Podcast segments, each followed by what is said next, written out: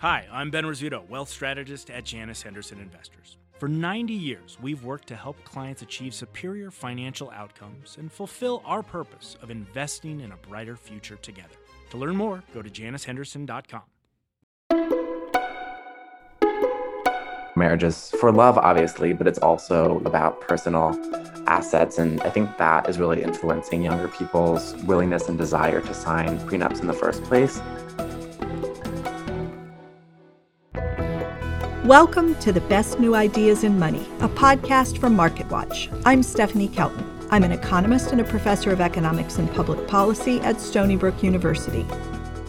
Each week, we explore innovations in economics, finance, technology, and policy that rethink the way we live, work, spend, save, and invest.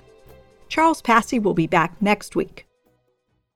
What do Michael Jordan, Mark Zuckerberg, and Kim Kardashian all have in common? If your first thought is extreme wealth, mm, you're not too far off. That wealth is at the heart of why Jordan, Zuckerberg, and Kardashian, who are each worth billions of dollars, famously signed prenuptial agreements, or prenups.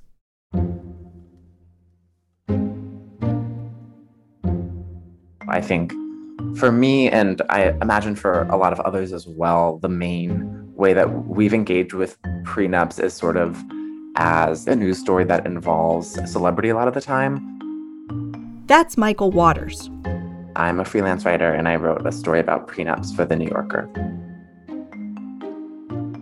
I think there's this ingrained idea in popular culture, and I think it's especially influenced by representations in media that prenups are specifically a thing for very wealthy people, especially celebrities. In fact, there's a really large cross section of people who are actually signing prenups Prenuptial agreements have a long and storied history and often come with big feelings. But at their most basic level, they're a contract, much like marriage itself. Before getting married, two people list all of their assets and liabilities and outline how those should be split, should they in fact split. The same contract can also be done after marriage, which is known as a postnup, but most folks tend to take care of it before walking down the aisle. But hammering out who gets what before you're actually married can be awkward at best and quite traumatic at worst. Prenuptial agreements are usually the sort of Danielle Steel variety, right? Where there's a multi million dollar self made, usually a man, and then a woman, right? And that seems to be the very sexist and stereotypical version of prenuptial agreements. But of course, the truth is far from that. That's Quentin Fottrell, the managing editor of personal finance at MarketWatch and the author of the Moneyist Advice column. Quentin has been answering questions about the money problems all of us face for the last eight years, and suffice it to say, he's gotten a lot of letters about prenups, most of which aren't from the very rich and famous. That's because the number of people, especially young people, signing prenups has exploded over the last decade. 12 years ago, a survey from Harris Interactive found that just 3% of those polled who were married or engaged said they had signed a prenuptial agreement. When Harris ran the poll again this year, that number had climbed to 15%. We'll get back to exactly how and why those numbers have shifted a little later in the show. First, what you have to know is prenups have undergone a lot of changes since they started, all the way back in ancient Egypt. They looked a little bit different then. Typically, there was a written or verbal agreement before a wedding determining the bride's dowry and what the groom's family would pay for him to marry her. In the Hebrew custom, the ketubah, or marriage contract, is about 2,000 years old. The ketubah is thought to be the first written example of a document ensuring that a husband's property would go to his wife upon his death. You'll notice that even back in ancient times, there was an understanding that at its core, marriage is a contract, which holds true today. In the 20th century, as it became easier to divorce, enforcement of prenups was largely left up to the states. Waters says they weren't always recognized by the courts, and prenups that mentioned divorce were typically not enforced essentially prenups were in a weird sort of legal limbo up until 1970. That year, a case called Posner versus Posner was the beginning of the end for that limbo. the state Supreme Court upheld a prenup that included spousal support upon divorce. While it was an important legal precedent, decisions were still made on a state by state, case by case basis. Then, in 1983, 25 states and the District of Columbia adopted the Uniform Premarital Agreement Act. It allows premarital agreements signed in one state to be honored in another, should a couple relocate after marrying. And we're at a point now where the default basically everywhere is that a prenup will be enforced in a court of law. But states still have very different laws around what a prenup needs in order to be enforceable.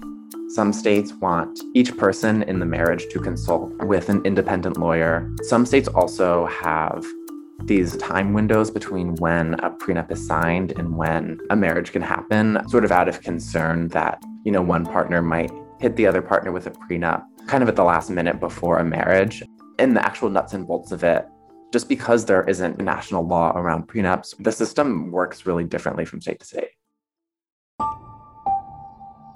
If you don't have a prenup, how everything gets divided after a divorce depends on which system your state has a community property system or an equitable distribution system. Community property essentially means that any new debts or wealth incurred during the marriage will be split equally by default, whereas equitable distribution, what is owned or taken in during the marriage, can be more proportionate to what each person brings in. So basically, under community property, the law says a couple divorcing splits their assets 50 50. That covers income, property, money in retirement and savings accounts, and of course, any debt incurred during the marriage. Only nine states take that approach. Under equitable distribution, the system the majority of states use, assets, property, and earnings are divided proportionate to what each partner brought in during the marriage. So, a prenup is a way around that and Waters says that can actually benefit the relationship itself. Prenups are also meaningful because they can be specifically tailored to like your own unique needs as a couple. If you get to choose between, you know, two different marital property systems versus just be assigned one by default based on the state you live in, that sort of gets you thinking a little bit more about the economics of marriage itself and also maybe reduces the need for prenups. I think we can think of prenups as a way of working around sort of the default state system. These complex state laws are part of the reason it seems prenups have gotten so much more popular in recent years. As we mentioned earlier, Harris Poll last collected data on prenups 12 years ago. When Waters reached out to them while working on his story, they offered to run it again. They found 15% of Americans who were married or engaged said that they had signed a prenup at one point. And this was especially true among younger people actually 40% of younger people between the ages of 18 and 34 who were married and engaged, 40% of that demographic said that they signed a prenup, which is a very high number. And I think was surprising to me, honestly. And I think probably would be surprising to a lot of people. So, overall, more Americans, but especially millennials, are getting prenups. And Waters says there's a reason for that younger people have just a different approach to what marriage means. And then also just given the economic circumstances of today, just a more pragmatic approach to marriage as an economic contract. Marriage is for love, obviously, but it's also, you know, about personal assets. And I think that is really influencing younger people's willingness and desire to sign prenups in the first place. And then connected to that is just this like incredibly large issue around debt so the student loan debt situation in America has become a 1.7 trillion dollar crisis. 1.7 trillion. That's with a T. That's MarketWatch's Quentin Fottrell, who we heard from earlier in the show. He says that debt of all kinds is a concern for people getting married. When you get a prenup, both sides have to lay all their financial cards on the table, and that might be one reason we're seeing more prenups. These are all good things to know about before you get married.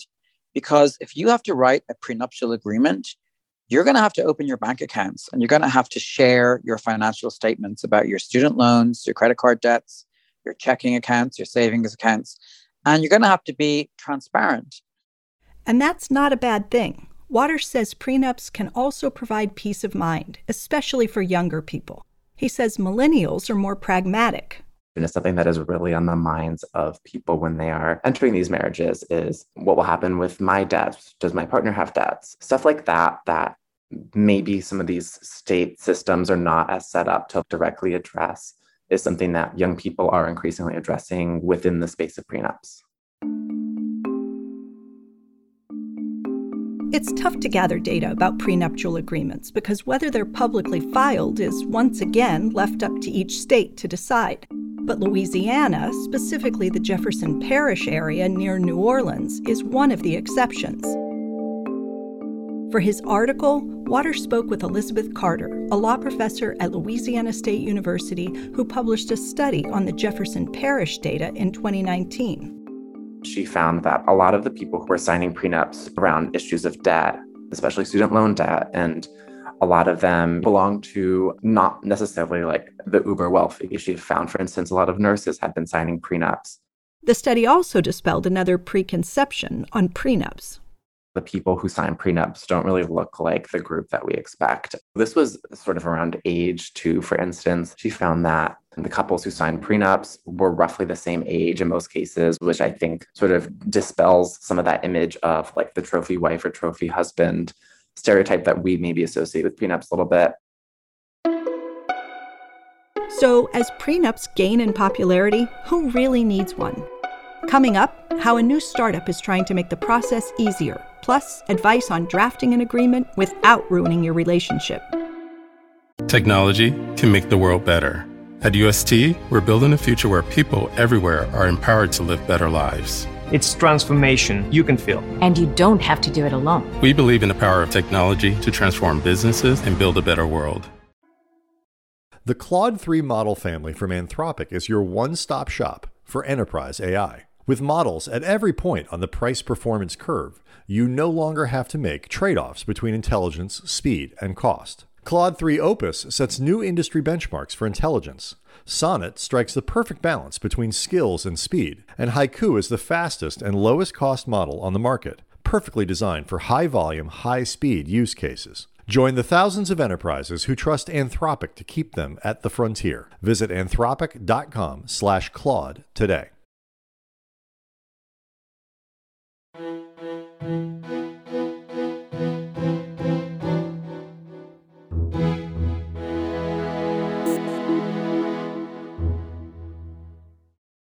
Welcome back to the best new ideas in money. Before the break, we learned about the history of prenups and why they've become more popular in recent years. But how do you know if you need a prenup? In 1987, when I got married, nobody even talked about prenups. I don't, and I was a lawyer. I don't remember anyone. I think back then, the only time you ever heard of a prenup was if it's like somebody like Donald Trump got married, you know, someone famous and rich, right? That's Kimberly Davis. She's a private wealth manager and author of the book The Fiscal Feminist A Financial Wake Up Call for Women. I was a lawyer, and I, I laugh to this day because I always say, you know, my mom and dad, they've always supported me in all my endeavors. And told me I could do whatever I wanted. But you know, in, in society at that time, I could have been like president of Microsoft, and my parents would still be like, When are you getting married? Are you getting married soon? Due in part to that attitude, prenups weren't something the majority of couples considered at that time. It didn't ever, it wasn't even in my lexicon, didn't even cross my mind for a nanosecond. It really, to be honest, wasn't until I went through my divorce. I'm saying it's the last I'd say 15 years that I really started thinking about it. Before that, yeah, I was in la la land with everybody else. For Davis, what she calls la la land looked something like this. Davis and her husband married, had three daughters, and she transitioned her career into investment banking. Then the family moved to London for her husband's job for what was supposed to be a two year period. They ended up living there for over a decade. And that really changed the course of my life because I wasn't able to really engage in work in the way that I wanted to in the profession that I had chosen. After 14 years, Davis said she and her husband decided to divorce and she moved back to the United States. But living outside the country for so long had some ramifications. For starters, she didn't have credit and hadn't worked in the US for over a decade. And it was a long and arduous divorce. It took several years to complete. You know, two lawyers trying to get divorced, forget about it. When all was said and done, Davis says she found herself in a precarious financial situation. You would have expected more from me than this, but I kind of lost track of the family finances, right? I had three little kids. I was in this other country. I was doing the stay at home mom thing for a while. And I just lost the plot. I, I lost the thread of a lot of what was going on with our finances. So when things happened in my divorce, some of it was a real newsflash to me and never to my advantage.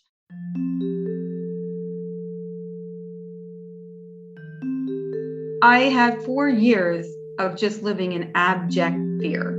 Every day I woke up with a stomach ache. I was paralyzed, never knowing how this was all going to end and how was I going to fund my retirement. There were a lot of decisions that were made and experiences that I had that I never want anyone else to have if I can help them avoid that. After a long and trying search, Davis eventually got a job as a financial advisor and has since moved into wealth management. Her personal experience led her to create the Fiscal Feminist platform. This is not just reserved for wealthy women who are my clients. A lot of people go through this, and also younger women. I want to be able to counsel them on things that they need to be looking out for. Prenups can be a helpful tool for a lot of couples, but there is one issue they're expensive, really expensive. So a prenup could be between five and ten thousand dollars per couple. That's Julia Rogers. She's a Massachusetts family law attorney. I was speaking to many, many potential prenup clients, and they all had the same three concerns. First, as we've already mentioned, the cost. Second, Rogers' firm required a minimum of three months to draft the document, and many couples wanted to move the process along faster. And then the third thing that people really struggled with was they would say to me, We already know what we want in this agreement. We've already talked about it. We feel really comfortable with the terms. Why can't we just do this in a collaborative way? And they had a real issue with each hiring divorce attorneys to draft their prenup. They felt like that was really an adversarial process. The solution? Hello Prenup, a digital platform Rogers co founded that allows couples to take the process online. Hello Prenup aims to tackle many of the frustrations Rogers describes. It's a collaborative process. One party signs up, they invite the other party, and now they walk through this Q&A process together, separately of course, and they each individually answer their own questionnaire and then they walk through a negotiation phase. So they really participate in the process of creating their prenup together versus if one party hires an attorney, that attorney drafts the entire agreement and then they hand that entire fully formed draft over to the other party to review and make edits to. So it's not a collaborative process. And I think that's what most people struggle with. And according to Rogers, working on the prenup collaboratively can help address other big money discussions that often plague relationships down the line. I think talking about money is probably the hardest thing in a relationship because we're taught so young a marriage should only be about love and nothing else. When the reality is that the vast majority of divorces occur because of some type of dispute about money. And so we can't ignore that we need to look at what the root cause of divorce is and then work backwards. How can we make sure that we don't end up as a couple in that same situation? Well, having the conversation about money is the solution. Rogers says prenups are a good space to address a lot of the financial concerns that women in particular are more likely to face, like the motherhood penalty automatically the likelihood of earning as much as their husbands starts to decrease and decline over time. Women are oftentimes the caretakers in their families, right? They're the ones who are taking six months or a year or five years off to raise young children. Oftentimes, those women, once they try and go back to work, their earning power will be much lower. As we mentioned earlier, the majority of states in the U.S. operate under the equitable distribution system. That means assets are divided more in proportion to what each partner brings in during the marriage. which can exacerbate something like the motherhood penalty. But Rogers says with a prenup, you can deliberately offset that.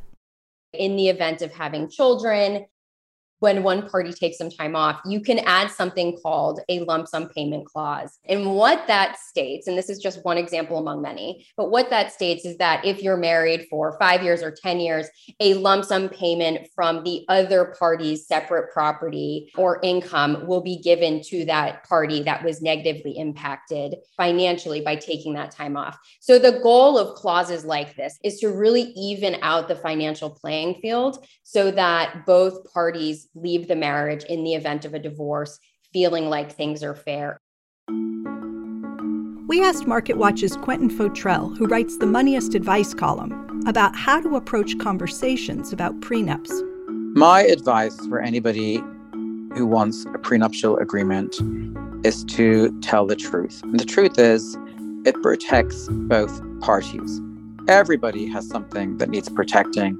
Everybody wants to see their financial and romantic lives on paper so they can be clear about what it is they're getting into. And secondly, if you start with a prenuptial agreement, it shows that you're thinking ahead and you have a good head on your shoulders and that you you actually respect the role that finances play in your life.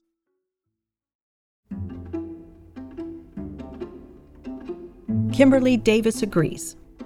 I don't want anyone to think that I'm anti romance or love or any of those things. I think, you know, finding fulfilling relationships with people is one of the most important things in life.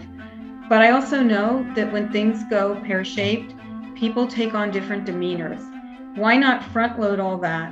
Know that you have it all organized and take a deep breath and just you don't have to think about it maybe ever again. But it's just like having insurance. And there's nothing that makes you less of a partner, of a caring human being, of a loving person in a relationship by wanting to have this. Both people are going to do something that's actually caring and beneficial to that other person that may happen down the line. It just actually means that there is something to your love.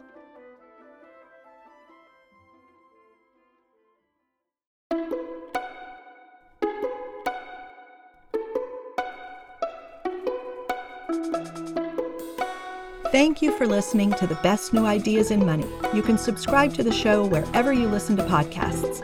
If you like what you heard, please leave us a rating or review. And if you have ideas for future episodes, drop us a line at bestnewideasinmoney at marketwatch.com. Thanks to Michael Waters, Quentin Fottrell, Kimberly Davis, and Julia Rogers. To learn more about prenups, head to marketwatch.com. The Best New Ideas in Money is a podcast from MarketWatch. The producers are Michael McDowell, Meta Lutzoff, and Katie Ferguson. This episode was edited and mixed by Megan Oftermatt. Melissa Haggerty is the executive producer, Jeremy Binks is our news editor, and Tim Roston is the executive editor for MarketWatch. The Best New Ideas in Money theme song was composed by Sam Retzer. I'm Stephanie Kelton. I'm an economist and a professor of economics and public policy at Stony Brook University and not part of the MarketWatch newsroom. We'll be back next week with another new idea.